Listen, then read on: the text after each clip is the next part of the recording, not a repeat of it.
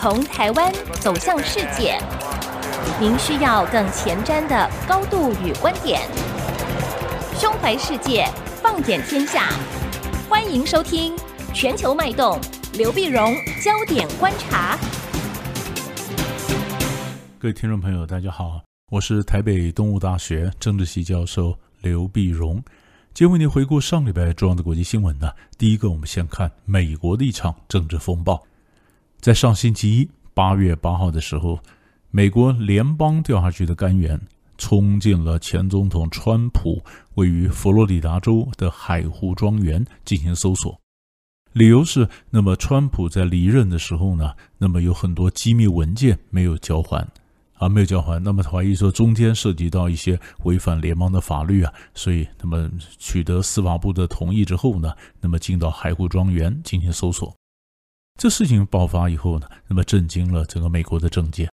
因为过去从来没有发生过这种事情，就是现任总统的或现任政府的联邦调查局的官员呢，那么冲进前总统的官邸进行搜索。那么，所以川普本身也吓一跳，他在纽约。跟他的团队在开会啊，那么才知道说，原来联邦调查局的干员冲进他佛罗里达州的住所呢进行搜索。那川普说，这事情不但没有潜力，而且是完全没有必要啊。他说，你们要看这个文件，我跟我讲，我就给你们看就是了。为什么要冲进来搜索呢？啊，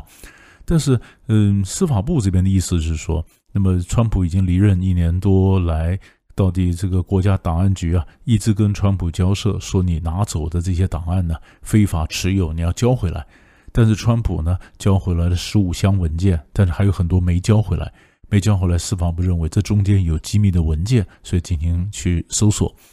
那川普的讲法就是，总统有权利来决定哪些文件是机密还是不是机密。所以当他离职的时候呢，已经把这些文件都解密了。所以没有什么机密文件可言，但是联邦调查局和司法部的意思是说，你这个基本上呢违反了三条联邦法律，一个叫间谍法，一个是妨碍司法公正，第三个是是非法持有政府文件。那违反了三个联邦法律，而这个违法的行为呢，跟这个文件本身是否还具有机密的等级啊是没有关系的，所以你还是违法。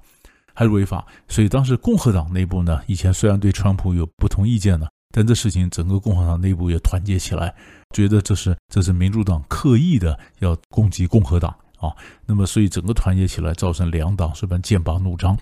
剑拔弩张呢，到礼拜五的时候呢，那么在十二号的时候，司法部长呢亲自站到第一线来解释说，为什么他会同意联邦调查局去搜索。那么他也宣布说，他事实上也收到了十一份的一个机密的文件。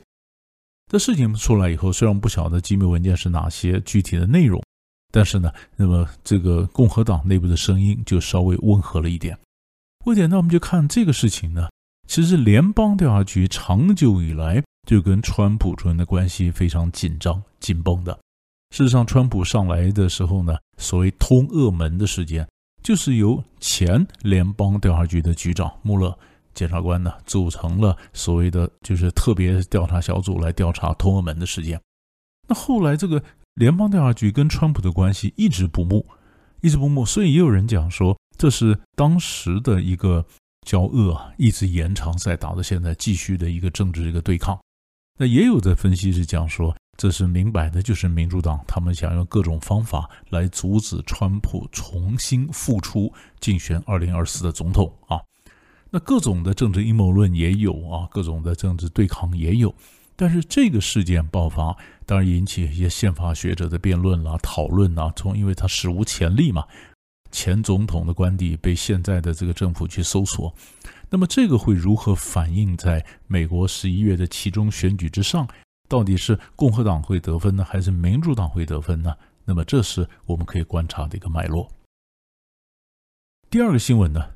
我们也看到一个攻击事件，那就是鲁西迪的事件。鲁西迪呢是印度裔的英国作家哦，他也也有美国的双重国籍。他在上个礼拜五，八月十二号礼拜五，那么他已经七十五岁了。八月十二号礼拜五的时候，在纽约州啊进行一场演讲，在准备的演讲时候呢，遭受到人家的攻击，攻击的重伤，啊，重伤的事情呢，也让全世界感到一些震撼。为什么呢？因为鲁西迪的事情最主要的是出在一九八八年。一九八八年，当时他写了一本很有名的书，叫《魔鬼诗篇》。《魔鬼诗篇》呢，带着很多的。穆斯林觉得这是亵渎了穆罕默德啊，甚至侮辱了真主安拉，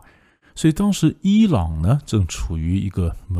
侯梅尼革命的这个时候，所以伊朗宗教领袖侯梅尼啊觉得这是对回教很大的侮辱啊，就发起了全球捕杀令啊，任何人见到对对这个呃鲁西迪啊格杀勿论，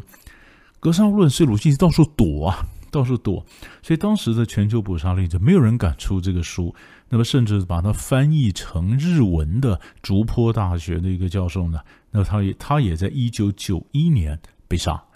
啊，被杀。当时台湾呢，我们也呃，时报也翻译了这个《魔鬼诗篇》，但是后来也不敢出版，啊，也不敢出版。就鲁西迪被杀了以后呢，而是受伤了以后，这样慢慢的开始有一点复原，开始可以讲话啊，但是也震惊了世界，因为他已经躲了很久了，他也非常的低调，但是没想到在纽约呢，一个非常安静的一个社区进行演讲的时候，居然被激进分子，那么那么从从后面就刺杀啊，就刺杀，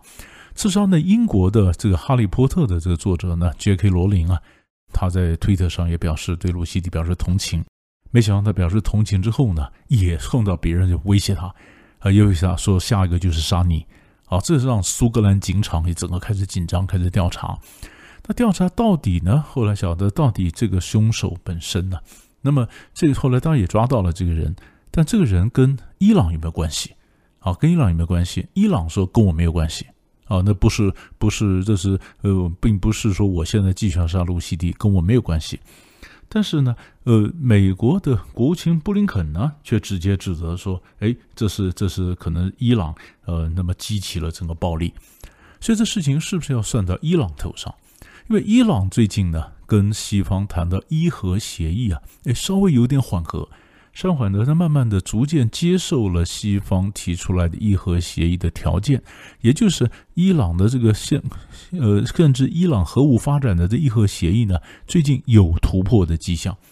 有突破迹象。那如果说鲁西迪的暗杀的事件又算在这个伊朗的头上，那会不会让美国跟伊朗的关系又出现什么样的变数？啊，这是我们可以看的。啊！但是我们可以看到，说没想到鲁西迪呢，他从一九八八年之后，他四处躲藏，然后非常的低调温和，结果呢，还是受到美国国内的激进的一个分子呢，那么这刺杀啊！这当然是感到呃，全世界感到非常的震惊的一个事情。